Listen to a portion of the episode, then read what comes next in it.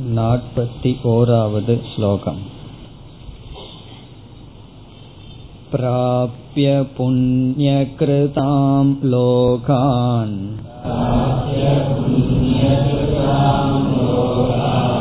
उषित्वा शाश्वती समाः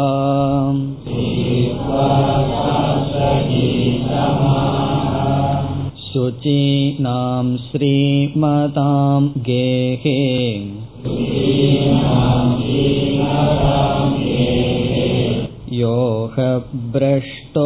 योगभ्रष्टोऽभिजायते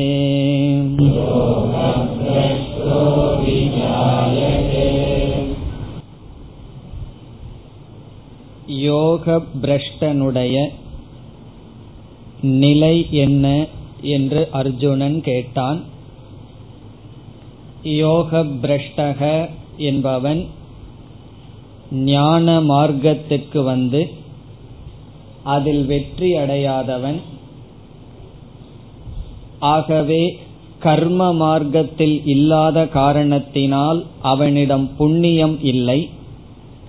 பாபம் செய்யாத காரணத்தினால் பாபமும் இல்லை. இறந்ததற்கு பிறகு சொர்க்கமோ அல்லது நரகமோ செல்ல முடியாது. மோக்ஷத்துக்கு செல்ல ஞானத்திலும் நிலை பெறவில்லை. அவன் அழிந்துதான் போவான். அழிந்து போவான் அல்லவா என்பது அர்ஜுனனுடைய சந்தேகம். அர்ஜுனன் அவன் என்ன ஆவான் என்று கேட்பதை விட அவன் அழிந்து போவான் அல்லவா என்று கேட்டான். அதற்கு முதலில் பகவான் என்ன பதில் கூறினார்? பார்த்த நைவேக நாமுத்திர வினாசக தஸ்ய ந வித்யதே. அப்படிப்பட்டவனுக்கு இங்கும் வேறு இடத்திலும் அமுத்திர அடுத்த லோகத்திலும் நாசம் அழிவு அல்லது சிறுமை என்பது இல்லை. நல்லதை செய்பவன் என்றும் அழிவதில்லை என்று சொன்னார். பிறகு நாற்பத்தி ஓராவது ஸ்லோகத்தில் பதில் சொல்கின்றார் யோக பிரஷ்டனுடைய நிலை என்ன என்று. சென்ற வகுப்பில் ஒரு விசாரத்தை ஆரம்பித்தோம். அதில் ஞானியினுடைய நிலை என்ன இறந்ததற்கு பிறகு என்று பார்த்து முடித்தோம். ஞானத்தை அடைந்து அதில் நிஷ்டையையும் அடைந்து வெற்றி கண்டவன் மீண்டும் பிறப்பு என்பது இல்லை. அவன் பிரம்மஸ்வரூபமாகவே இருக்கின்றான். ஆகவே ஞானிக்கு இறந்ததற்கு பிறகு என்ன நிலை என்ற பேச்சு அல்லது கேள்வியானது இல்லை. காரணம் என்ன? இறந்ததற்கு பிறகு அவனுக்கு பயணம் என்பது கிடையாது. பிறகு சென்ற வகுப்பில் சாமானிய ஜீவர்களுடைய கதியை சிந்திக்க ஆரம்பித்தோம். அதை இப்பொழுது தொடர வேண்டும். யோக பிரஷ்டனுக்கு நாம் வரவில்லை. சாமானிய மனிதர்களுடைய நிலை என்ன? சாஸ்திரத்துக்கு வராதவர்கள் ஞான மார்க்கத்துக்கு வராமல் கர்ம மார்க்கத்தில் இருப்பவர்களுடைய கதி என்ன என்ற சிந்தனையை ஆரம்பித்தோம். இப்பொழுது தொடரலாம். கர்ம மார்க்கத்தில் இருப்பவர்கள் தர்மப்படி வாழ்ந்திருந்து புண்ணியத்தை சேகரித்து இருந்தால் இறந்ததற்கு பிறகு அந்த புண்ணியத்தினுடைய வசத்தினால் சொர்க்கம் என்ற லோகத்திற்கு செல்வார்கள். சொர்க்கம் முதலிய சுகத்தை கொடுக்கின்ற லோகத்துக்கு செல்வார்கள். சுகத்தை கொடுக்கின்ற ஏழு லோகங்கள் பேசப்பட்டிருக்கின்றது. அதில் புண்ணியத்திற்கு தகுந்தாற்போல் அவர்களுடைய பயணம் இருக்கும். பிறகு என்ன ஏற்படும்? அவர்களுடைய புண்ணியம் தீர்ந்தவுடன் சொர்க்கலோகத்தில் இருக்கின்ற போகங்களை அனுபவித்து தீர்ந்தவுடன் மீண்டும் அந்த ஜீவர்களுடைய சஞ்சித கர்ம என்ற கர்மங்கள் இருக்கின்றது. அவர்கள் ஏற்கனவே சேர்த்து வைத்த பாப புண்ணியங்களினுடைய குவியல். சஞ்சிதம் என்றால் சேர்த்து வைக்கப்பட்டது. சிதம் என்றால் சேர்த்து வைக்கப்பட்டது. கலெக்டட் அப்படின்னு அர்த்தம். சேகரிக்கப்பட்டது. சஞ்சிதம் என்றால் பல ஜென்மங்களில் சேகரிக்கப்பட்டுள்ள பாப புண்ணியங்களினுடைய குவியல். மனித சரீரத்திலிருந்து அதிக புண்ணியத்தை அவன் அடைந்ததனால் அதை தீர்க்க மேல்லோகம் சென்று புண்ணியத்தை முடித்து மீண்டும் அந்த ஜீவன் சஞ்சித கர்மத்திலிருந்து எந்த பாவ புண்ணியங்கள் வெளிப்படுகிறதோ அதற்கு தகுந்த ஜென்மத்தை எடுப்பான். இப்போ ஒரு ஜீவன் சாமானிய ஜீவன் ஞானத்திற்கெல்லாம் வரவில்லை தார்மீகமான வாழ்க்கை வாழ்ந்திருக்கின்றான். ஆசைப்பட்டு நல்ல நல்ல கர்மங்கள் தானங்கள் தபங்கள் யஜ்யங்கள் இதெல்லாம் செய்திருக்கின்றான். அதனுடைய பலனாக சொர்க்கத்துக்கு சென்று சுகங்களை அனுபவித்து மீண்டும் அந்த ஜீவனுடைய சஞ்சிதத்தில் எந்த பாப புண்ணியங்கள் வெளிப்படுகிறதோ அதற்கு தகுந்த ஜென்மத்தை எடுப்பார். இனி அடுத்த கேள்வி எப்படிப்பட்ட பாப புண்ணியம் வெளிப்படும் என்பது யாருக்கும் தெரியாது. அது பகவானுக்கு மட்டும் தெரிகின்ற விஷயம். அந்த ஜீவனிடம் எப்படிப்பட்ட பாப புண்ணியம் வெளிப்படும் என்று நமக்கு தெரியாது. ஒரு கால் வெளிப்பட்ட பாபம் அதிகமாகவும் வெளிப்பட்ட புண்ணியம் குறைவாகவும் இருந்தால் மரம் செடி கொடிகள் மிருகங்கள் போன்ற ஜென்மம் இந்த பூமியில் அவனுக்கு கிடைக்கும். பாவத்தினுடைய பங்கு அதிகம் புண்ணியத்தினுடைய பங்கு குறைவாக இருந்தால். ஒரு கால் புண்ணியத்தினுடைய பங்கு அதிகமாக பாபத்தினுடைய பங்கு குறைவாக இருந்தால் தேவலோகம் முதலிய லோகங்களுக்கு அவன் சென்று விடுவான்.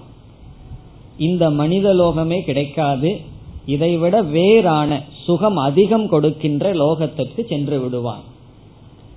ஒரு சமயம் சஞ்சிதத்திலிருந்து வெளிப்படுகின்ற பாப புண்ணியங்கள் ஓரளவு சமமாக இருந்தால் அதுவும் ஓரளவுதான். சரியா? ஐம்பது ஐம்பது நல்ல ஓரளவு சமமாக இருந்தால் மீண்டும் அவனுக்கு மனித ஜென்மம் கிடைக்கின்றது. ஆகவே சாமானிய ஜீவன் இறந்ததற்கு பிறகு என்ன நிலை ஏற்படும் என்பது அவனுடைய கர்மத்தினுடைய வசத்தை பொறுத்தது. கர்மத்தை பொறுத்து அமைகிறது.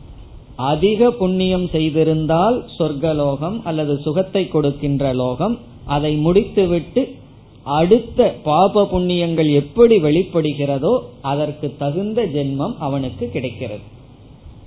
அதனாலதான் ஒரு முறை மனித ஜென்மத்தை நாம் விட்டுவிட்டால் அடுத்ததும் மனித ஜென்மமாகத்தான் பிறக்க வேண்டும் என்ற நியதி கிடையாது. காரணம் என்ன? வெளிப்பட்ட பாவ புண்ணியங்களினுடைய அளவு மாறுதல் இருந்தால் விதவிதமான ஜென்மங்கள் கிடைக்கலாம். இந்த லோகத்தில் பிறக்கலாம். ஆனால் மனிதர்களாகத்தான் பிறக்க வேண்டும் என்ற நியதி கிடையாது. அதனால் தானே பாடி வைத்தார்கள் இப்பிறவி தப்பினால் எப்பிறவி வாய்க்குமோ? இந்த பிறவி போயிடுதுன்னு சொன்னா அடுத்தது நாலு காலில் நடக்கிறோமா அல்லது பறக்கிறோமா நமக்கு தெரியாது. காரணம் என்ன? எந்த பாப புண்ணியங்கள் வெளிப்படும் என்பது யாருக்கு தெரியும்? இது ஒரு விதமான ஜீவர்கள். சாமானிய ஜீவர்களில் இனியொரு விதமானவர்கள் இங்கு அதிக பாபத்தை செய்திருந்தார். அதிக பாபத்தை மனித சரீரத்தில் இருந்து செய்திருந்தால் அவர்களுடைய நிலை பாபத்துக்கு தகுந்தாற்போல் இறந்தவுடன் நரகம் முதலிய துயரத்தை கொடுக்கின்ற லோகத்துக்கு செல்வார்கள். பிறகு அந்த பாவம் முடிந்தவுடன் மீண்டும் சஞ்சிதத்தினுடைய கர்மத்துக்கு வருவார்கள். அதிலிருந்து வெளிப்படுகின்ற கர்மத்திற்கு போல மீண்டும் அவர்களுக்கு ஏதோ ஒரு ஜென்மம் கிடைக்கும். ஆகவே சாமானிய மனிதர்களுடைய இறப்பு என்பது இறந்ததற்கு பிறகு நல்ல லோகங்கள் சுகத்தை கொடுக்கின்ற லோகமோ துக்கத்தை கொடுக்கின்ற லோகமோ எத்தனையோ லோகங்கள் பேசப்பட்டிருக்கிறது. பித்ருலோகம் என்றெல்லாம் பல லோகங்கள். ஏதோ ஒரு லோகத்துக்கு செல்வார்கள். அவர்களுடைய பாப புண்ணியத்தை பொறுத்து பிறகு சஞ்சிதத்தை பொறுத்து மீண்டும் எந்த ஜென்மம் கிடைக்கும் என்று சொல்ல முடியாது. குறிப்பாக மனித ஜென்மம் கிடைக்குமா இல்லையா என்றால் நாம் கூற முடியாது. நிச்சயமாக கூற முடியாது. இதுதான் சாமான்யமான ஜீவர்களினுடைய கதி. ஒரு சாதாரண ஜீவன் இறந்தால் அவன் நல்ல லோ நல்ல லோகம் என்றால் சுகத்தை கொடுக்கின்ற லோகமோ துக்கத்தை கொடுக்கின்ற லோகமோ சென்று பிறகு மீண்டும் அவனுடைய கர்ம வசத்தில் ஏதோரு ஜென்மத்தை இந்த லோகத்திலேயோ அல்லது வேறு லோகத்திலேயோ எடுக்கலாம் அல்லது எடுப்பான். இனி மூன்றாவதாக நாம் இங்கு பேசப்படுகின்ற யோக பிரஷ்டனுக்கு வருவோம். மூன்று மனிதர்களுடைய கதியை நாம் சிந்திக்கின்றோம். முதல் ஞானிக்கு கதி என்ன என்றால் என்ன பார்த்தோம்? அகதின்னு பார்த்தோம். அவனுக்கு ஒரு கதியும் கிடையாது. கதி கிடையாது என்றால் பயணம் என்பது கிடையாது. அஜானிகளுக்கு பயணம் அவர்களுடைய கர்மத்தை போல. அதனால அஜானி இறந்தால் அவர்களை கர்ம பிரஷ்டக என்று சொல்லுவார்கள். கர்ம பிரஷ்டகன என்ன? அவர்களுடைய கர்மம் போ தீர்ந்தது இறந்தார்கள். பிறகு அவர்களுடைய அடுத்த நிலை என்ன கர்மம் வெளிப்படுகிறதோ அதனுடைய அடிப்படையில். இப்ப எல்லா சாமானிய மனிதர்களும் கர்ம பிரஷ்டக. கர்மத்திலிருந்து வீழ்ந்து மீண்டும் அவர்கள் பயணத்தை சம்சாரத்தை தொடர்கிறார்கள். இனி இப்பொழுது நாம் இங்கு விசாரிக்கப்படுகின்ற யோக பிரஷ்டனுடைய கதிக்கு வருகின்றோம். இங்கு பகவான் என்ன சொல்கிறார் என்று பார்த்துவிட்டு ஸ்லோகத்திற்குள் செல்லலாம். யோக பிரஷ்டன் யார் என்பதை நாம் மனதில் வைத்துக் கொள்ள வேண்டும். யோக பிரஷ்டன் யார் என்று ஏற்கனவே பல முறை பார்த்து விட்டோம் இருந்தாலும் உங்களுக்கோ அல்லது எனக்கோ ஞாபகப்படுத்திக் கொள்வதற்காக மீண்டும் கூறுகின்றேன். உங்களுக்கு ஞாபகம் இருந்தால் எனக்கு ஞாபகப்படுத்திக் கொள்வதற்காக. இந்த லோகத்தில் இருந்து கொண்டு இருக்கின்ற ஜீவன் எனக்கு புண்ணியம் வேண்டாம் என்று புண்ணியத்தை துறந்து அதற்கான அனைத்து காமிய கர்மங்களையும் துறந்து ஞான மார்க்கத்துக்கு சென்றுள்ளான். எனக்கு இதுவரைக்கும் செஞ்ச புண்ணியமும் வேண்டாம் இனிமேலும் புண்ணியம் வேண்டாம் என்று துறந்து விட்டான். துறந்து சாஸ்திரத்தை கேட்டல் சிந்தித்தல் தியானித்தல் என்ற சாதனைக்குள் வந்துவிட்டான் ஆகவே அவன் ஏற்கனவே சம்பாரிச்சு வச்சிருந்த புண்ணியத்தை வேண்டான்னு விட்டுட்டான். நம்ம கொஞ்சம் சொத்தை சேர்த்து வச்சிருந்தோம்னா வேண்டான்னு தூக்கி எரிஞ்சிட்டோம்னா பிறகு அது எப்படி நமக்கு பயன்படுவதில்லையோ அதே போல எனக்கு புண்ணியம் வேண்டான்னு விட்டுட்டான். அதற்கு பிறகு புண்ணியத்துக்காக எந்த செயலும் செய்யவில்லை. பிறகு பாவத்தை செஞ்சிட்டு இருக்கானான்னு சொன்னா அதையும் அவன் செய்யவில்லை. நிஷித்த கர்மத்தையும் செய்யவில்லை. ஆகவே அவனுக்கு பாபமும் இல்லை புண்ணியமும் இல்லை.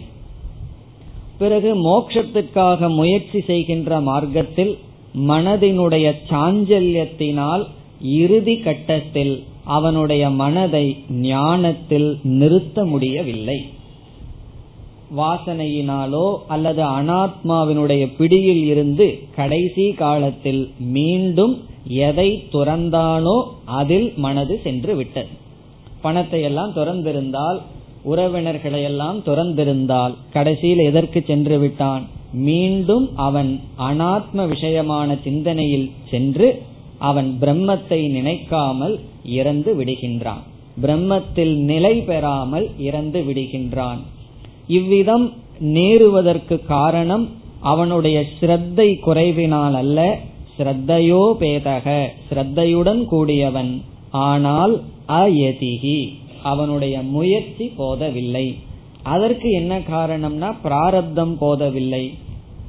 காலம் அவனுக்கு இல்லை. அல்லது மனதினுடைய அந்த சக்தியை அவன் வெல்ல முடியவில்லை. அவனுடைய கதி என்ன? அவனுக்கு புண்ணியமும் இல்லை. அதற்கு தகுந்த கர்மத்தை இவன் செய்யவில்லை. பாபமும் இல்லை. பிரம்மத்திடம் செல்ல பிரம்மத்தோடு ஐக்கியமாக இருக்க ஞான நிஷ்டையும் இல்லை. அவனுடைய கதி என்ன? அதற்கு இப்பொழுது வருகின்றோம். இங்கு பகவான் அவனுடைய நிலை மூன்று கருத்தை பகவான் சொல்கின்றார். அவனுக்கு என்ன கிடைக்கும் என்றால் இந்த மூன்று அவனுக்கு கிடைக்கும் என்று சொல்கின்றார். ஒன்று இந்த யோக பிரஷ்டனுக்கு முதலில் கிடைப்பது புண்ணியம். அர்ஜுனன் நினைத்தான் புண்ணியமான கர்மங்களை எல்லாம் துறந்துவிட்டு சாஸ்திர விசாரத்தில் ஈடுபட்டு விட்டான் என்று. பகவான் சொல்கின்றார் இவன் புண்ணியமான கர்மங்களை எல்லாம் துறந்து புண்ணியமான கர்மங்கள் என்றால் புண்ணியத்தை கொடுக்கின்ற யஜ்யம் தானம் தபஸ் என்ற கர்மங்களை எல்லாம் துறந்து வேதாந்த விசாரத்தில் ஈடுபட்டு இருந்த போதிலும் அவனுக்கு முதலில் கிடைப்பது அதிகமான புண்ணியம். இப்ப யோக பிரஷ்டனுக்கு பகவான் கொடுக்கின்ற முதல் பலன் புண்ணியம். அவனுக்கு புண்ணியம் கிடைக்கும். அர்ஜுனன் என்ன நினைத்தான்? வேதத்துல சொல்லி இருக்கின்ற ஸ்மிருதியில் சொல்லி இருக்கின்ற வைதிக ஸ்ரௌத்த ஸ்மார்த்த கர்மங்களை செய்வதனால் மட்டும் புண்ணியம் என்று நினைத்தான் பகவான் சொல்கின்றார். வேதம்ங்கிறது ஈஸ்வரன் கொடுக்கப்பட்டது. அதுல வேதாந்தம்ங்கிறது ஈஸ்வரன் கொடுக்கப்பட்டது. அதை கேட்பது அதை புரிந்து கொள்வது புரிந்து கொள்ள முயற்சி செய்தலே ஒரு பெரிய புண்ணியத்தை கொடுக்கும். அதனாலதான் பகவத்கீதையோ உபனிஷத் வகுப்பு புரிகின்றதோ இல்லையோ புரிஞ்சா ஞானத்தை கொடுக்கும். புரியலினா என்னத்தை கொடுக்கும்னா?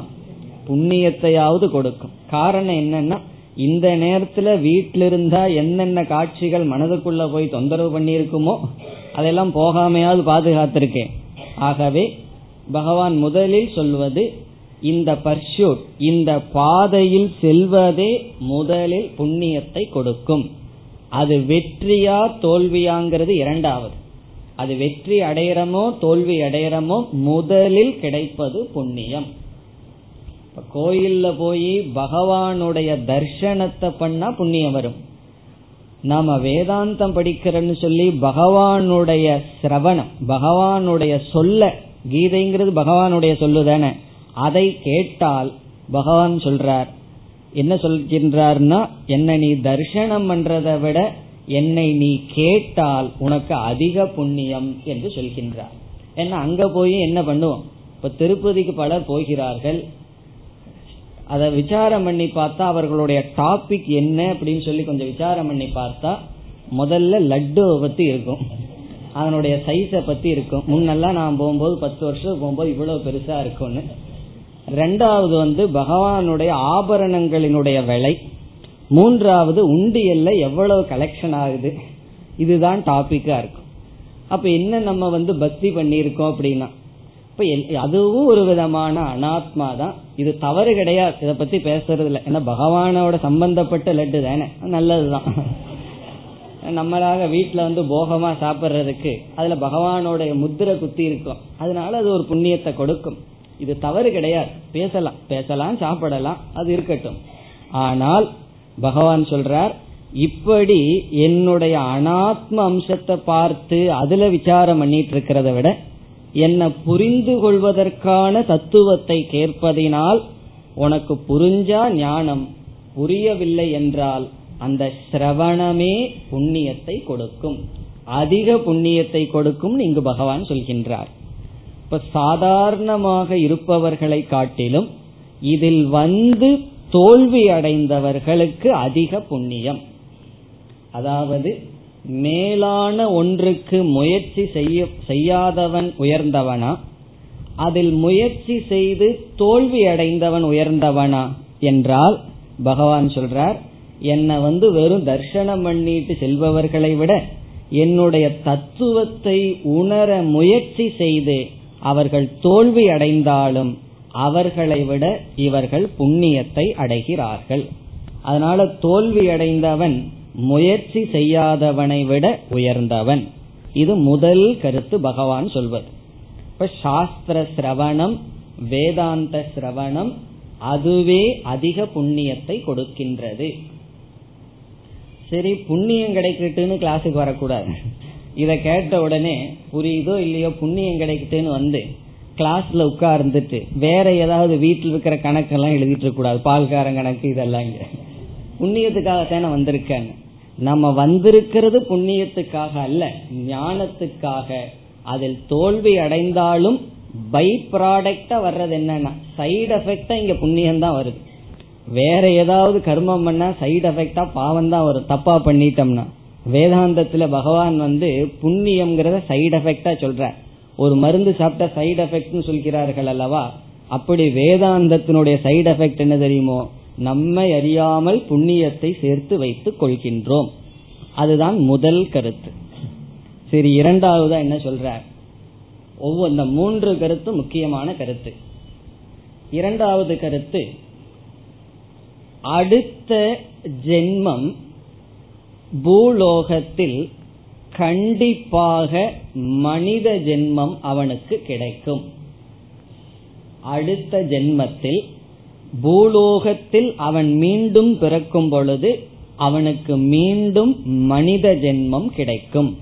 நரஜென்ம பிராப்திகி. அடுத்து அவனுக்கு கிடைக்கின்ற பலன். சாமானிய ஜீவர்களை நம்ம பார்த்தோம். அதை பார்த்துட்டு யோக பிரஷ்டனை பார்த்தா தான் ரெண்டு பேர்த்துக்குள்ள வேறுபாடு தெரியும்.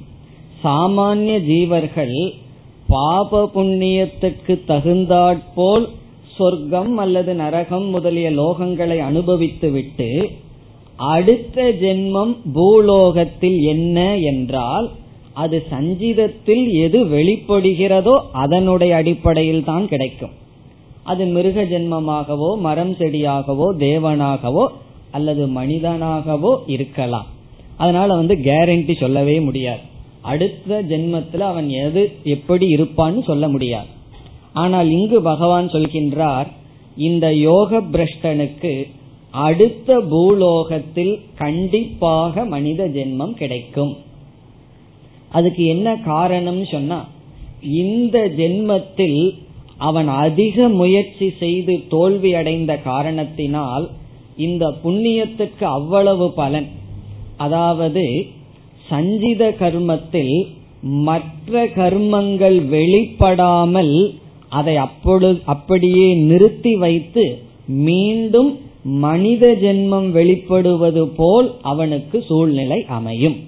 இப்ப சஞ்சித கர்மத்துல எத்தனையோ பாப புண்ணியம் அவனுக்கு இருக்கின்றது. மிருக சரீரம் தேவ சரீரம் எடுக்கிறதுக்கெல்லாம். ஆனா அனைத்தையும் இந்த யோக பிரஷ்டனுடைய சாதனையினுடைய பலனானது நிறுத்தி வைத்து மீண்டும் அவனுக்கு மனித ஜென்மம் கிடைக்கின்றது. இது இரண்டாவது கருத்து. இப்ப சாமானிய ஜீவனுக்கு கண்டிப்பா மனித சரீரம் கிடைக்குங்கிற நியதி கிடையாது. இவனுக்கு கண்டிப்பாக மனித சரீரம் கிடைக்கும். இனி மூன்றாவது கருத்து என்னவென்றால் மனித சரீரத்தை அடைந்த அவன் இதற்கு முன் ஜென்மத்தில் சாதனைகளை அவன் செய்து ஓரளவு பக்குவப்பட்டிருப்பான். பிறகு ஒரு நிலையில் தான் வீழ்ந்திருப்பான்.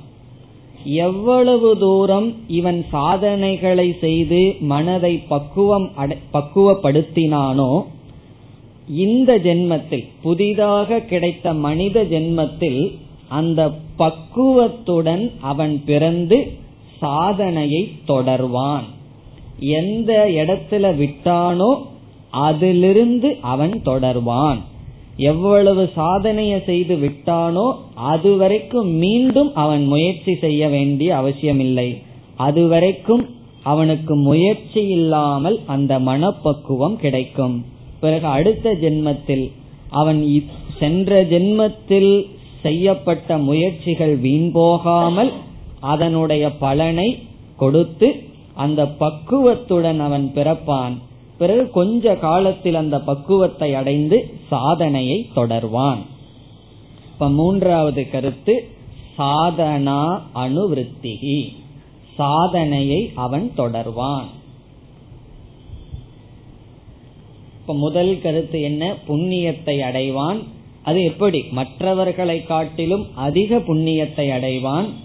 இரண்டாவது கண்டிப்பாக மனித ஜென்மத்தை அடைவான். மூன்றாவது மனித ஜென்மத்தை அந்த பக்குவத்துடன் அடைவான். சிறு வயதிலேயே அல்லது எந்த அளவுக்கு சாதனை பண்ணியிருக்கானோ அந்த அளவுக்கான பக்குவத்தை இந்த புதிய ஜென்மத்தில் முயற்சி இல்லாமல் அடைவான். என்ன சிலதெல்லாம் நம்ம பார்க்கிறோம்? சில குணங்கள் எல்லாம் சிலருக்கு முயற்சி இல்லாமல் வந்துவிடும். சிலருடைய சுவாவம் கோபம் வராம இருக்கிறது சுவாவமாவே இருக்கும். அவர்கள் கோவப்படாம இருக்கிறதுக்கு முயற்சி செய்யவே மாட்டார்கள். அது முயற்சி இல்லாமல் அவர்களிடம் இருக்கும். காரணம் என்னன்னா அவர்கள் ஏதோ ஒரு ஜென்மத்தில் அல்லது போன ஜென்மத்தில் முயற்சி செய்திருப்பார்கள். அப்படி வைராகியம் சமதமங்கள் என்ற சில குணங்கள் எல்லாம் முயற்சி இல்லாமல் அவர்களுக்கு கிடைக்கும். முயற்சி இல்லாமல் கிடைக்கும்னா அவர்கள் சென்ற ஜென்மத்தினுடைய முயற்சியினுடைய பலனாக இந்த ஜென்மத்தில் அவர்களுக்கு அது கிடைக்கும். பிறகு என்ன செய்வார்கள்? எந்த காரணத்தினால் அவர்கள் வீழ்ந்தார்களோ எந்த ஸ்டேஜில் அவர்கள் வீழ்ந்தார்களோ அதிலிருந்து சாதனையை தொடர்வார்கள். இந்த மூன்று கருத்தை இங்கு பகவான் சொல்கின்றார். இப்பொழுது முதல் கருத்துக்கு வந்தால் அவர்களுக்கு புண்ணியம் கிடைக்கும். ஆகவே பகவான் கூறுகின்றார் நாற்பத்தி ஓராவது ஸ்லோகத்தில் யோக பிரஷ்டர்கள் புண்ணியத்தினால் அடையப்படுகின்ற சொர்க்கம் முதலிய லோகத்திற்கு சென்று சில காலங்கள் இருந்து சுகத்தை அனுபவித்து மீண்டும் மனித சரீரத்தை எடுக்கிறார்கள். ஏன்னா புண்ணியம் ரொம்ப வந்திருக்கல்லவா? ஆகவே அந்த புண்ணியத்தை அவர்கள் தீர்க்க இறந்ததற்கு பிறகு சுகத்தை கொடுக்கின்ற லோகத்துக்கு செல்கிறார்கள். புண்ணியத்தினால் அடையப்படுகின்ற லோகத்துக்கு செல்கிறார்கள். இது வந்து சாமானிய ஜீவர்கள் செல்கின்ற நிலைய போலதான். சாமானிய ஜீவர்கள் புண்ணியம் பண்ணியிருந்தா என்ன கதியோ அதே போலதான். பிறகு அடுத்ததாக பகவான் சொல்வார் அந்த புண்ணியத்தை அவர்கள் தீர்த்துவிட்டு மீண்டும் நேரடியாக மனித ஜென்மத்தை அடைகிறார்கள். காரணம் என்ன? இவன் ஏன் யோக பிரஷ்டனாக ஆனான் என்றால் முக்கியமாக யோக பிரஷ்டனாவதற்கு தடையாக இருப்பது வைராகியம் ஒன்றுதான். அவனுக்கு வைராகியம் இல்லாததுனாலதான் ஏதோ ஒரு அனாத்மாவில் வசப்பட்டு கீழே விழுந்தான். இப்ப வைராகியம் இல்லாதவனுக்கு என்ன செய்யணும்னா கொஞ்ச நாள் நீ போகத்தை அனுபவிச்சு பாரு. பிறகு என்ன வரும்னா வைராகியம் இரட்டிப்பாக வரும். ஆகவே நீ சொர்க்கத்துல போய் போகத்தை அனுபவித்து அந்த வைராகியத்தை பூர்த்தி செய்து மீண்டும் பூலோகத்தில் மனிதனாக பிறந்து அவன் சாதனையை தொடர்வான். அதை சொல்கின்றார் பகவான். அவன் மனிதனாக பிறந்து பிறக்கும் பொழுது எப்படிப்பட்ட சூழ்நிலையில் பிறக்கின்றான்னு சொன்னா அவனுடைய சாதனையை யாரும் தடை சொல்லாத சூழ்நிலையில் அவன் பிறப்பான். அப்ப அவனுடைய சூழ்நிலையே எப்படி இருக்கும்? யாருமே தடை சொல்லாமல் அவனுடைய சாதனைக்கு துணை செய்கின்ற சூழ்நிலையில் பிறப்பான். இல்லையே நான் பிறந்திருக்கிற இடம் ஒவ்வொரு ஸ்டெப்லயும் எனக்கு வந்து ரொம்ப பேர் தொந்தரவு பண்றாங்களேன்னு சொன்னா அந்த அளவுக்கு போன பிறவையில முயற்சி பண்ணியிருக்க மாட்டோம் அர்த்தம். இப்ப யாரெல்லாம் நம்முடைய முயற்சிக்கு தடையா வந்து நிற்கிறார்களோ அவர்களை நிந்திச்சு பயனல்ல. அவர்களெல்லாம் நம்முடைய பாபத்தினுடைய பலன்கள். நம்மளுடைய பாபத்தினுடைய பலன்கள் தான் அந்த ரூபத்துல வந்து நமக்கு தடையாக இருக்கிறார்கள். அதனால அவர்களை சொல்லக்கூடாது. அதிக பேர்த்த நம்ம வந்து துவேஷம் பண்ணோம்னா நம்மையத்தான் நம்மை துவேஷிக்கின்றோம். காரணம் என்ன? யாரெல்லாம் நம்ம குறுக்க வந்து நம்முடைய முயற்சிக்கு தடையாக இருக்கிறார்களோ அது நம்முடைய பாவத்தினுடைய ரிஃப்ளெக்ஷன் இங்கு என்ன சொல்ல போகின்றார்? இந்த யோக பிரஷ்டன் எந்த விதமான தடைகளும் இல்லாமல் சாதனையை தொடர்கின்ற சூழ்நிலையில் பிறப்பான் என்று சொல்கின்றார். இனி நாம் முதல் வரிக்கு செல்லலாம். நாற்பத்தி ஓராவது ஸ்லோகத்தில் இங்கு யோக பிரஷ்டனுடைய கதியை சொல்கின்றார். அதாவது புண்ணியம் நிறைகின் புண்ணியத்தினால் அடையப்படுகின்ற லோகத்துக்கு செல்கின்றான். புண்ணியத்தை அவன் அடைகின்றான்கிற முதல் கருத்து. முதல் சொல் பிராப்பிய பிராப்பிய என்றால் அடைந்து. இந்த யோக பிரஷ்டன் அடைகின்றான். எதை? புண்ணிய கிருதாம் லோகான். புண்ணிய கிருதாம் என்றால் புண்ணியம் செய்யப்படுபவர்களுடைய. புண்ணிய கிருதாம் என்றால் புண்ணியம் செய்யப்படுபவர்களுடைய லோகான் லோகங்களை. அது ஜீவ் அது சொர்க்கலோகமோ பிரம்மலோகமோ பித்ருலோகமோ ஏதோ ஒரு லோகம். அந்த லோகங்கள் எப்படிப்பட்டது? புண்ணிய கிருதாம் லோகான். புண்ணியம் செய்யப்படுபவர்களால் அடையப்படுகின்ற உலகத்தை புண்ணிய கிருதாம் லோகான் பிராபிய இந்த யோக பிரஷ்டன் அடைந்து பிறகு என்ன செய்வான்? உஷித்துவா. உஷித்துவான அங்கு சில வாழ்ந்து. உஷித்துவா என்றால் வாழ்ந்து. அங்கு கொஞ்ச நாள் இருக்கான். எவ்வளவு நாள்? அடுத்த பகுதி. சாஸ்வதீஹி சமாகா சாஸ்வதீஹி என்றால் அதிகமான பகூன். சாஸ்வதீஹி அதிகமான சமாகா என்றால் வருடங்கள். சம்வத்சரான். பகூன் சம்வத்சரான். அதிக வருடங்கள். மான புண்ணியத்தை இவன் அடைந்ததனால் வேதாந்தத்துக்கு வந்து அதனுடைய முக்கிய பலனை அடையாத போதிலும் அதற்கு வந்த காரணத்தினாலேயே அதிக புண்ணியத்தை இவன் அடைந்த காரணத்தினால் அதிக காலங்கள் வாழ்ந்து. இப்ப சாஸ்வதீகி சமாகா உஷித்துவா உஷித்வா வாழ்ந்து. இந்த முதல் வரியில் முதல் கருத்து முடிவடைகிறது. நம்ம மூணு கருத்து யோக பிரஷ்டனுக்கு பகவான் கூறுகிறார்னு பார்த்தோம். முதல் கருத்து அவனுக்கு அதிக புண்ணியம் கிடைக்கின்றது. அதனால கிளாஸுக்கு வரும்போது நமக்கு வந்து கஷ்டம் வேண்டாம். புரியுதோ இல்லையோன்னு. புண்ணியம் கேரண்டி பகவான் கொடுத்துட்டார். இறந்த உடனே நேரம் எங்க போயிருவோம்? புண்ணியம் இருக்கிற லோகத்துக்கு போயிருவோம். ஒரு கேரண்டி கார்டு பகவான் கொடுத்துட்டார். என்ன வாங்கினாலும் கேரண்டி கொடுக்கிறார்கள் அல்லவா? அதுபோல பகவான் என்னுடைய கீதைக்கு வந்தால் நான் கொடுக்கிற கேரண்டி கார்டு என்னன்னா முதல்ல உங்களுக்கு புண்ணியம் இருக்கும். இல்லையே புண்ணியம் எனக்கு வருமோன்னு சந்தேகமா இருக்குன்னா இப்ப பகவான் ஒன்னும் செய்ய முடியாது. ஸ்ரத்தையா உபேதக. ஸ்ரத்த வேணும். நம்பிக்கையோடு இருந்தால் கண்டிப்பாக முதல்ல பகவான் பிராமிஸ் பண்றது புண்ணியம். இப்ப கேரண்டி கார்ல முதல்ல என்ன போட்டார்? புண்ணியம்னு போட்டிருக்கார். பிறகு என்ன பண்ணுவானா அவன்? அந்த புண்ணியத்தினுடைய வசத்தினால அங்க கொஞ்ச நாள் இருந்து இந்த வைராகியம் குறைஞ்சதுனால தானே போயிருக்கான். இங்க ஏதோ ஆடல் பாடல் எல்லாம் பார்த்துட்டு ஏமாந்துட்டான். பிரம்மத்தை விட்டுட்டான். சரி அங்க போய் ரம்பா உருவசியினுடைய ஆடல் கொஞ்ச நாள் பார்த்துட்டு பிறகு உனக்கு புத்தி வரும். பிறகு மீண்டும் மனித ஜென்மத்துக்கு வரலான்னு அங்க கொஞ்ச நாள் சுகத்தை அனுபவித்து பிறகு வருகின்றான். இரண்டாவது வரியில் சொல்கின்றார் மீண்டும் அவன் மனித ஜென்மத்தை எடுக்கின்றான்.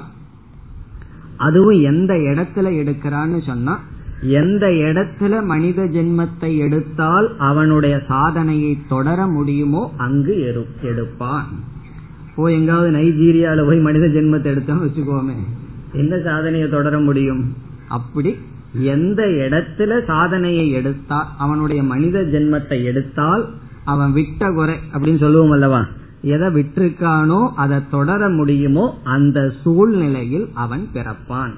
அப்ப பகவான் வந்து அந்த சூழ்நிலையை சொல்லி சொல்கிறார். எந்த சூழ்நிலையில் அவன் பிறக்கின்றான்? சுச்சீனாம் ஸ்ரீமதாம் கேகே யோக பிரஷ்டக அபிஜாயதே. யோக பிரஷ்டக இந்த யோக பிரஷ்டன் அபிஜாயதே பிறக்கின்றான். அபிஜாயதே பிறப்பு எடுக்கின்றான். யோக பிரஷ்டக பிரஷ்டகன வீழ்ந்தவன் யோகன்னு சொன்ன மோக்ஷத்திலிருந்து அல்லது மோக்ஷ மார்க்கத்திலிருந்து வீழ்ந்தவன். யோகங்கிறதுக்கு ரெண்டு அர்த்தம் கொடுக்கலாம். பிரம்மத்திடமிருந்து வீழ்ந்தவன் அல்லது பிரம்ம மார்க்கத்திலிருந்து வீழ்ந்தவன். அந்த யோக பிரஷ்டன் அபிஜாயதே. எங்கு? அதற்கு முன்னாடி சொல் கேஹே கேஹே என்றால் வீட்டில் ஒருவருடைய வீட்டில். யாருடைய வீட்டில் பிறக்கின்றான்? இரண்டாவது வரியில் முதல் சொல் சுச்சீனாம் ஸ்ரீமதாம். சுச்சீனாம் என்றால் நல்லவர்களுடைய வீட்டில் தூய்மையானவர்களுடைய வீட்டில் பண்பாட்டை உடையவர்களுடைய வீட்டில் பண்பாடை உடைய பெற்றோருக்கு பிறக்கின்றான் ஒழுக்கமான பெற்றோருக்கு பிறக்கின்றான். சுகீனாம். ஸ்ரீமதாம். பிறகு செல்வந்தனாகவும் பிறக்கின்றான். பண்பாட்டை உடைய ஸ்ரீமதாம் என்றால் செல்வத்தை உடைய வசதி உடைய வீட்டில் பிறக்கின்றான். பொருள் படைத்த அருள் படைத்த வீட்டில் பிறக்கின்றான் என்பது பொருள். ஸ்ரீமதாம் என்றால் பொருளை உடைய வசதி உடைய சுச்சீனாம் என்றால் தூய்மையானவர்களாக ஒழுக்கமானவர்களாக இருக்கின்ற பெற்றோருக்கு அவன் பிறக்கின்றான். பிறந்து பிறந்து அவன் என்ன செய்ய போறான்? எப்படி அவன் சாதனை எல்லாம் பிடிக்க போறான்னு பகவானே சொல்ல போகின்றார். இதற்கு பிறகு பிறந்ததுக்கு அப்புறம் அவன் என்ன பண்ணுவான்? அவன் எப்படி அவனுடைய பழைய சாதனையை தொடரப் போகின்றான்? எல்லா விஷயத்தையும் இனிமேல் பகவானே சொல்ல போகின்றார். இப்ப இங்க என்ன சொல்கின்றார்? தூய்மையானவர்களான செல்வந்தர்களுடைய வீட்டில் அவன் பிறக்கின்றான். இதனுடைய பொருள் என்ன என்றால் ஒரு கால் அவன் மிக ஏழ்மையான குடும்பத்து குடும்பத்தில் பிறந்திருந்து அவனுக்கு சில கடமைகள் வந்து விட்டால் அவன் கடமைகளினாலேயே அவனுடைய காலமானது கழிந்துவிடும். பிறகு என்ன சாதனை செய்வதற்கு அவனுக்கு வாய்ப்பு இருக்காது. ஆகவே செல்வமானது அவனுக்கு பயன்படுகின்றது. இப்போ ஒரு செல்வந்தனுடைய குடும்பத்தில் ஒருத்தன் பிறந்திருந்தான்னா அவனுக்கு வந்து யாரையும் பொருளை ஈட்டி காப்பாற்ற வேண்டும்ங்கிற கடமை இல்லை. இப்ப அவனுடைய முழு காலத்தையும் எந்த வயதில் வேண்டுமானாலும் அவன் மீண்டும் சாதனைக்குள் வந்து விடலாம். ஆகவே செல்வமானது ஒருவனுக்கு கடமை என்ற பந்தத்திலிருந்து விடுதலை கொடுக்கின்றது. பிறகு வெறும் பணக்காரனுடைய வீட்டுல மட்டும் பிறந்து இருந்தால் என்ன ஆகிறதுனா அங்க சுச்சீனாம்ங்கிறது இல்லைன்னு வச்சுக்கோமே. தூய்மை இல்லை. வெறும் பணம் மட்டும்தான் இருக்கு. அவர்களுடைய வீட்டில் பிறந்திருந்தால் என்ன ஆகும்னா அவர்களுடைய வீட்டில் பிறந்திருந்து அறிவு இல்லாத அல்லது பண்பாடு இல்லாத வெறும் செல்வம் மட்டும் இருப்பவர்களுடைய வீட்டில் யார் பிறப்பான்? கண்டிப்பாக யோக பிரஷ்டன் பிறக்க மாட்டான். ரொம்ப பாவத்தை செய்திருந்தால் அவன் பிறப்பான். காரணம் என்னன்னா முதல்ல அவனுக்கு வீட்டில் இருக்கிற நாய் மேலதான் அட்டாச்மெண்ட் வரும். காரணம் என்ன? அங்க சுச்சி தூய்மை கிடையாது. அவர்களுக்கெல்லாம் பொருள் ரொம்ப இருக்கு. பணத்தை என்ன செய்யணும்னு தெரியாது. என்ன செய்வார்கள்? அப்படி அசுத்தமான சூழ்நிலைகளை அதிகமாக செலவு செய்து உருவாக்கி கொள்வார்கள். இப்ப பண்பாடு இருக்காது. அப்படிப்பட்ட இடத்தில் அவன் பிறக்க மாட்டான். பண்பாட்டை உடைய செல்வந்தர்களுடைய சூழ்நிலையில் பிறப்பான். இப்ப பண்பாடு உடன் செல்வம் வந்தா அது அலங்காரம். பண்பாடு இல்லாமல் செல்வம் வந்தால் அலங் அலங்கோலம் சொல்வார்கள். அது அலங்கோலம். ஆகவே இங்கு செல்வம் ஏன் சொல்கிறார்னு சொன்னா அவன் வந்து செல்வத்தை தேட முயற்சி செய்ய வேண்டிய அவசியமில்லை. அதோடு அவன் பிறந்து பிறகு அந்த சுச்சி நாம்கிறதா முக்கியம். பண்பாட்டை உடைய பெற்றோர்களுக்கு அவன் பிறக்கின்றான். அதனாலதான் ஒரு சுவாமி வந்து சொன்னார். ரிஷிகேஷ்ல வந்து ஒரு ஆசிரமம் இருக்கு. இங்க எப்படி மடாதிபதிகள் சொல்வது போல அங்கெல்லாம் மண்டலேஸ்வர்னு சொல்லுவார்கள். ஒரு மடத்துக்கு அதிபதியா இருந்தா. அவரிடம் போய் ஒருவர் சொன்னார். ஒரு கிரகஸ்தர் போய் சொன்னார். இந்த காலத்து சன்னியாசிகள்லாம் அந்த காலத்து மாதிரி எல்லாம் ஒன்னும் தபஸ் பண்றது இல்ல ரொம்ப எல்லாம் போகத்துல ஆடம்பரத்தில் இருக்காங்களே அப்படின்னு சொன்னார். அதுக்கு அவர் சொன்னார் அதுக்கெல்லாம் நீங்க தான் காரணம் அப்படின்னு சொன்னார். காரணம் என்னன்னா ஒரு உத்தமமான சன்னியாசி உருவாயிருக்கணும்னா எங்கிருந்து அவன் வருகின்றான்? ஆசிரமத்துல நாங்க பாடத்தை கொடுக்கறோம் கடைசி ஸ்டேஜ் அவனுக்கு பண்பாட்டை கொடுக்கறதெல்லாம் அவர்களுடைய தாய் தந்தை தான். அப்போ ஒருத்த உத்தமமானவன் உருவாயிருந்தா அந்த பெருமையும் இல்லறத்தாருக்கு சேர்கிறது. கீழ்மையானவன் ஒருவன் உருவாயிருந்தால் அந்த சிறுமையும் இல்லறத்தாருக்கு சேருகின்றது. ஆகவே நாங்கள் சன்னியாசியை உற்பத்தி செய்வதில்லை. அதெல்லாம் உங்க கையில் இருக்கு. நீங்க எப்படி பண்பாடோட எங்களுக்கு கொடுக்கிறீர்களோ அதைத்தான் என்ன குழந்தையில எதை ஷேப் பண்ண முடியுமோ அதுதான் முக்கியம். நம்மளும் பார்க்கலாம். சில ஆசிரமங்கள்ல சில பிரம்மச்சாரிகள் சாதுக்கள் எல்லாம் இருக்கிறார்கள். அவர்களுடைய ரூம் அவர்கள் எப்படி வைத்திருக்கிறார்கள்? சாதாரண டிசிப்ளின் தான். அது வந்து அவர்களுடைய பெற்றோர் எப்படி அவர்களுக்கு சொல்லி கொடுத்தாரோ அதை ரிஃப்ளெக்ட் பண்ணும். சில நல்ல சாதுக்கள் இருப்பார்கள். ஆனா தூய்மை சுற்றுப்புற தூய்மையை தூய்மையா வைத்திருக்க மாட்டார்கள். அதை என்னன்னு விசாரம் பண்ணி பார்த்தா தாய் அந்த ஒரு ஒழுக்கத்தை சொல்லி கொடுத்திருக்க மாட்டார் தந்தை சொல்லி கொடுத்திருக்க மாட்டார்கள். அவங்க சின்ன குழந்தையில அந்த வீடு எப்படி அசுத்தமா அதுக்குள்ள அசுத்தமா எல்லாம் இறஞ்சு கிடந்து அதுல எப்படி இருந்ததோ பெரிதானாலும் அவன் சாதுவா இருந்தாலும் சரி வானப்பிரஸ்தனா இருந்தாலும் சரி அதே பழக்கம் தான் வரும். ஆகவே சுச்சீனாம் சொல்வதற்கு காரணம் ஒருவனுடைய பண்பாட்டை கொடுப்பது அவனுடைய குடும்ப சூழ்நிலை குறிப்பாக தாயும் தந்தையும். ஆகவே பகவான் சொல்றார் சுச்சீனாம் ஸ்ரீமதாம் கேகே. அப்படிப்பட்ட பண்பாட்டை உடைய பெற்றோருக்கு அவன் பிறப்பான்.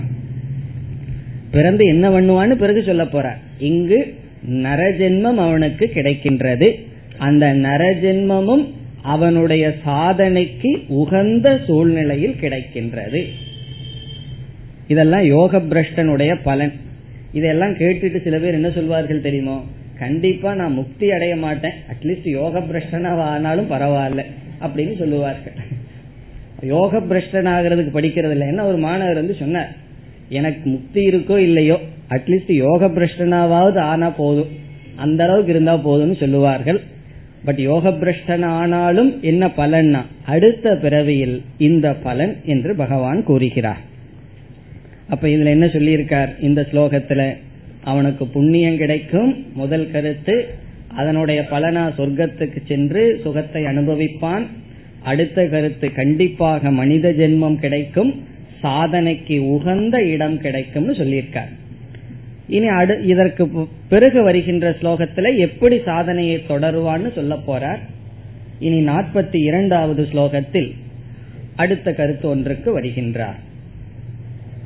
நாற்பத்தி இரண்டு अथवा योगिनामेव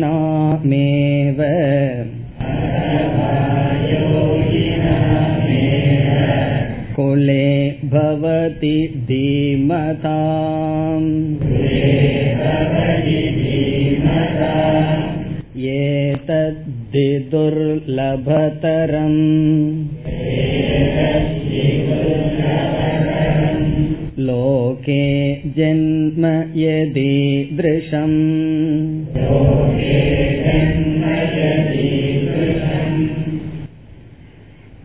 இந்த ஸ்லோகத்தில் பகவான் என்ன சொல்கின்றார் என்றால் யோக பிரஷ்டனையே இரண்டாக பிரிக்கின்றார் இரண்டு விதமான யோக பிரஷ்டர்கள்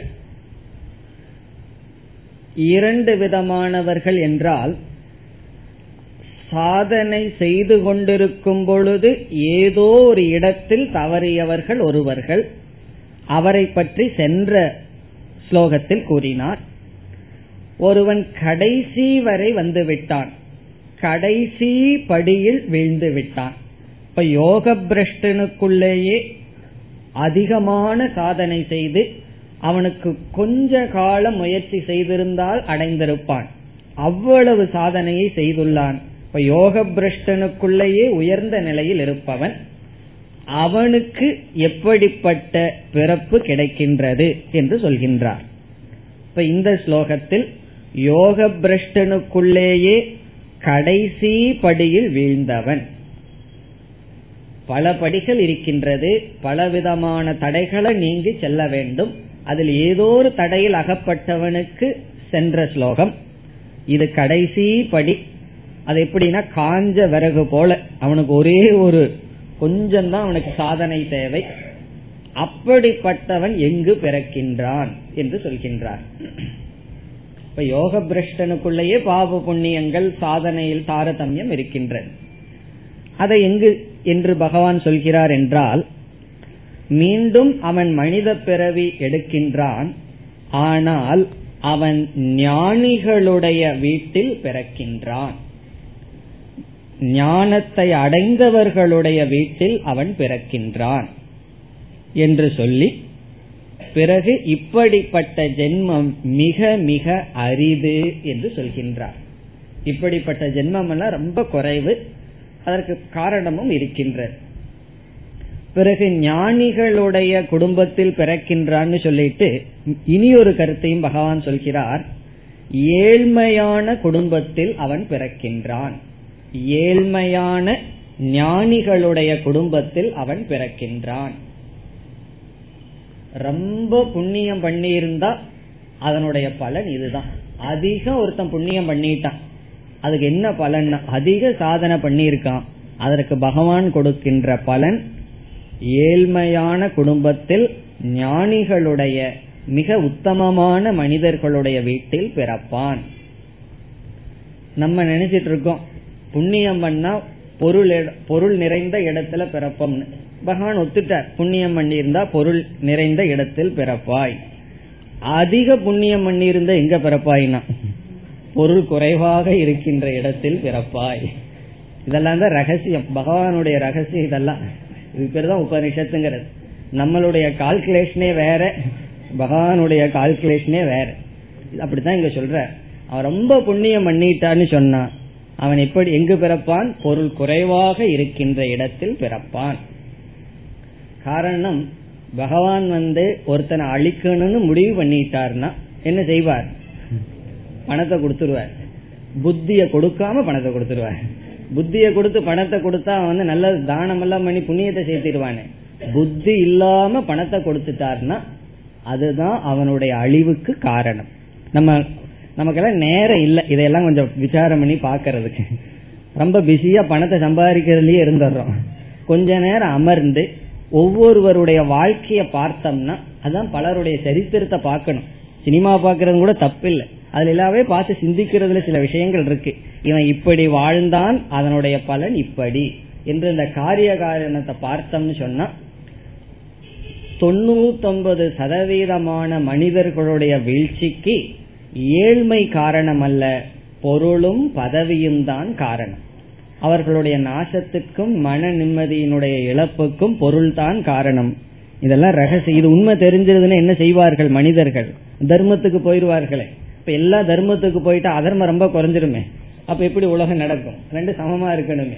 ஆகவே பகவான் இங்கு சொல்றார் அப்படிப்பட்ட யோக பிரஷ்டர்கள் ஞானிகளுடைய ஏழ்மையான சூழ்நிலையில் பிறப்பார்கள்.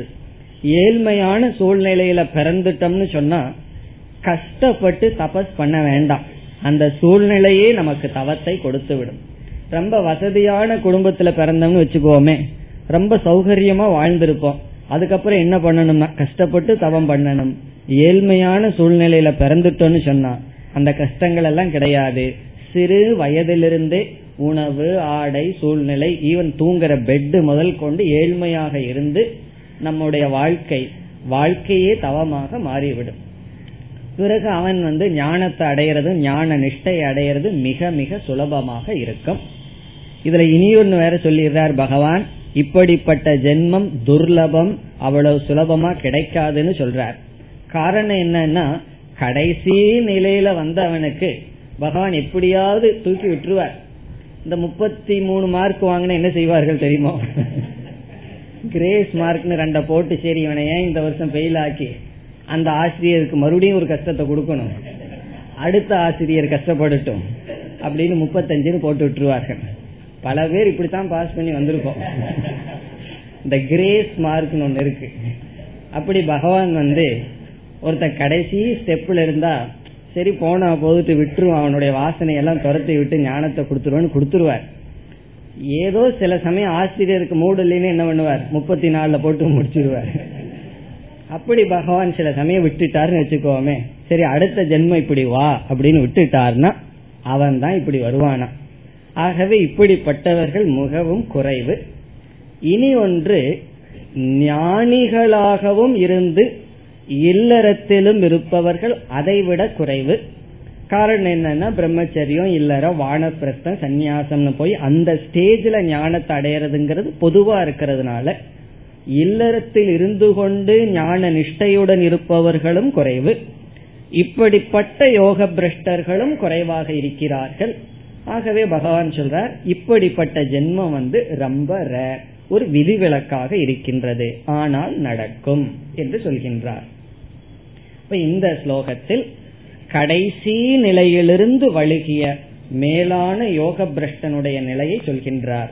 இப்பொழுது பார்த்தால் அதவா அதவா என்றால் ஒரு கால் அல்லது அதர்வைஸ் இங்க வந்து ரெண்டாவது ஆளை சொல்ல போறேன்னு சொல்றார் இரண்டாவது விதமான யோக பிரஷ்டன் இவன் எங்கு பிறக்கின்றான்?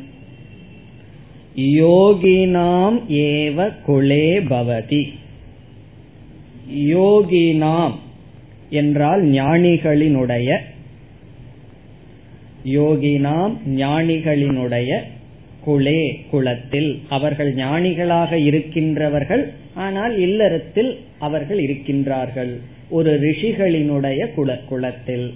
யோகினாமேவ குலே பவதி. பவதினா ஜென்ம பவதி. அவர்களுக்கு பிறப்பு ஏற்படுகிறது. பிறகு அந்த ஞானிகளுக்கு இனி ஒரு அடைமொழி தீமதாம். தீமதாம் என்றால் அறிவை உடைய ஆத்ம ஞானத்தை உடைய யோகிகளினுடைய குலத்தில் அவனுக்கு பிறப்பு வருகின்றது. ஏழ்மையான சூழ்நிலையில் அவனுக்கு இந்த பிறப்பு வருகின்றது. இப்படி வந்தவனுக்கு குருவை நாடி போகணுங்கிற கஷ்டமே கிடையாது. காரணம் என்ன? அப்பாவே குருவா இருந்துருவார். அவரே உபதேசம் செய்வார். தீமதாம் யோகினாம் அறிவையுடைய ஆத்ம ஞானத்தையுடைய ஏழ்மையான குடும்பத்தில் இருக்கின்ற யோகிகளினுடைய குலத்தில் அவன் பிறக்கின்றான். பிறகு இரண்டாவது வரியில் சொல்றார் இப்படிப்பட்ட ஜென்மம் மிக மிக துர்லபம். இரண்டாவது வரி ஏதத் இப்படிப்பட்ட இந்த ஏதத்ஹிங்கிறதுக்கு அப்புறம் ஜென்ம என்கிற சொல்ல எடுத்துக்கணும். கடைசிக்கு முன்னத்த சொல். ஏதத் ஜென்ம இப்படிப்பட்ட ஜென்மமானது துர்லபதரம். துர்லபம்னு சொன்னாவே துர்லபம். துர்லபதரம்னா அது துர்லபத்திலும் துர்லபம். அவ்வளவு சுலபமாக அமைவது அல்ல. காரணம் என்ன? இப்படி போற ஆளும் குறைவு அப்படி இருக்கின்ற இடமும் குறைவாக இருக்கின்றது இல்லறத்தில் இருந்து கொண்டு ஞானியாக இருப்பவர்களும் குறைவு. இல்லைன்னு பகவான் சொல்லவில்லை குறைவாக இருப்பார்கள். பிறகு கடைசி நிலையிலிருந்து விழுந்து போறவர்களும் மிக குறைவு. ஆகவே துர்லபதரம் லோகே. லோகேன இந்த உலகத்தில் இப்படிப்பட்டவர்களினுடைய பிறப்பு மிக மிக துர்லபதரம். எது ஈதிருஷம்? எது ஈதிருஷம்ங்கிறதும் ஜென்மத்திற்கான சொல் ஜென்மத்தை குறிக்கின்ற சொல். எது? எந்த ஜென்ம? ஈதிருஷம் இப்படிப்பட்டதாக இருக்கின்றதோ அதாவது ஏழ்மையான ஞானிகளினுடைய குடும்பத்தில் பிறப்பதாக இருக்கின்ற எது ஈதிருஷம் ஜென்ம? துர்லப தரம் லோகே. உலகத்தில் மிக மிக அரிது. இப்ப இந்த இரண்டு ஸ்லோகத்தில் பகவான் என்ன நமக்கு சொல்லி இருக்கின்றார் என்றால் யோக பிரஷ்டனாக இருப்பவன் அடுத்த பிறவியில் கண்டிப்பாக மனித பிறவிதான் கிடைக்கும். புண்ணியமும் அவனுக்கு கிடைத்த காரணத்தினால் அவன் நல்ல புண்ணியத்தினால் அடையப்படுகின்ற லோகத்துக்கு சென்று அதிக நாட்கள் இருந்து பிறகு மீண்டும் ஜென்மத்தை அடைகின்றான். எப்படிப்பட்ட சூழ்நிலையில் ஜென்மத்தை அடைகின்றான்? முக்கியமாக பண்பாட்டை உடைய பிறகு வசதியான சூழ்நிலையில் இவன் ஜென்மத்தை அடைகின்றான். அல்லது யோக பிரஷ்டன் மிக மிக மேலானவனாக இருந்திருந்தால் அவன் அடைகின்ற ஜென்மமானது ஏழ்மையான ஞானிகளினுடைய குடும்பத்தில் அவன் பிறக்கின்றான். இப்படிப்பட்ட பிறப்பானது துர்லபம் என்று சொன்னார். இனி என்ன பகவான் சொல்ல போகிறார் என்றால் இவ்விதம் பிறந்த யோக பிரஷ்டன் அவனுடைய வாழ்க்கை எப்படி இருக்கின்றது? அவன் என்ன செய்கின்றான் என்பதை சொல்ல போகின்றார். மூன்றாவது கருத்தாக நாம் என்ன பார்த்தோம்? அவன் சாதனையை தொடர்வான் என்று பார்த்தோம். அவன் சில காலங்கள் சாதாரண மக்களை போல் இருப்பான் குழந்தை பிறந்த உடனே யோக பிரஷ்டனான்னு போய் பார்க்க கூடாது ஏதாவது குழந்தைகள் எல்லாம் ஏதாவது குழந்தைகளை பார்க்கும்போது இது யோக பிரஷ்டனா என்னெல்லாம் கண்டே பிடிக்க முடியாது. சாதாரண குழந்தைகளை போலதான் இருப்பான். அழுவான் சிரிப்பான் விழுவான் எல்லாம் பண்ணுவான்.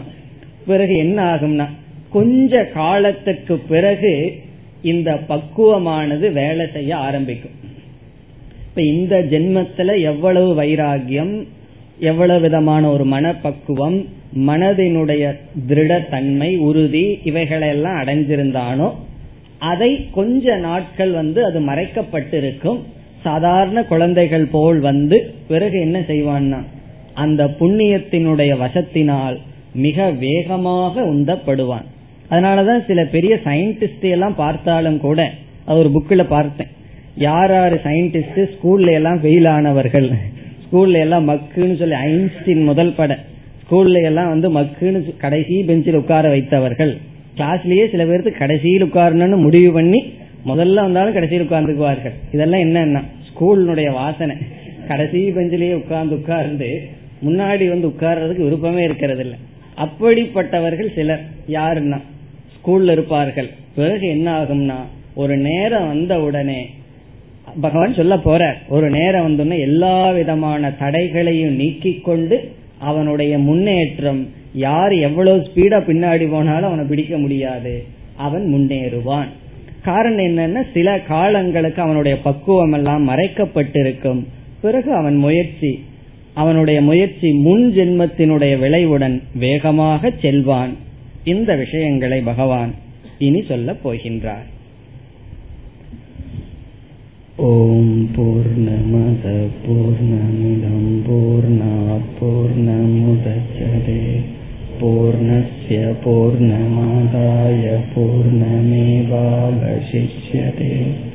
பூர்ணஸ்ய பூர்ணமாதாய பூர்ணமேவாவசிஷ்யதே ஓம் சாந்தி சாந்தி சாந்தி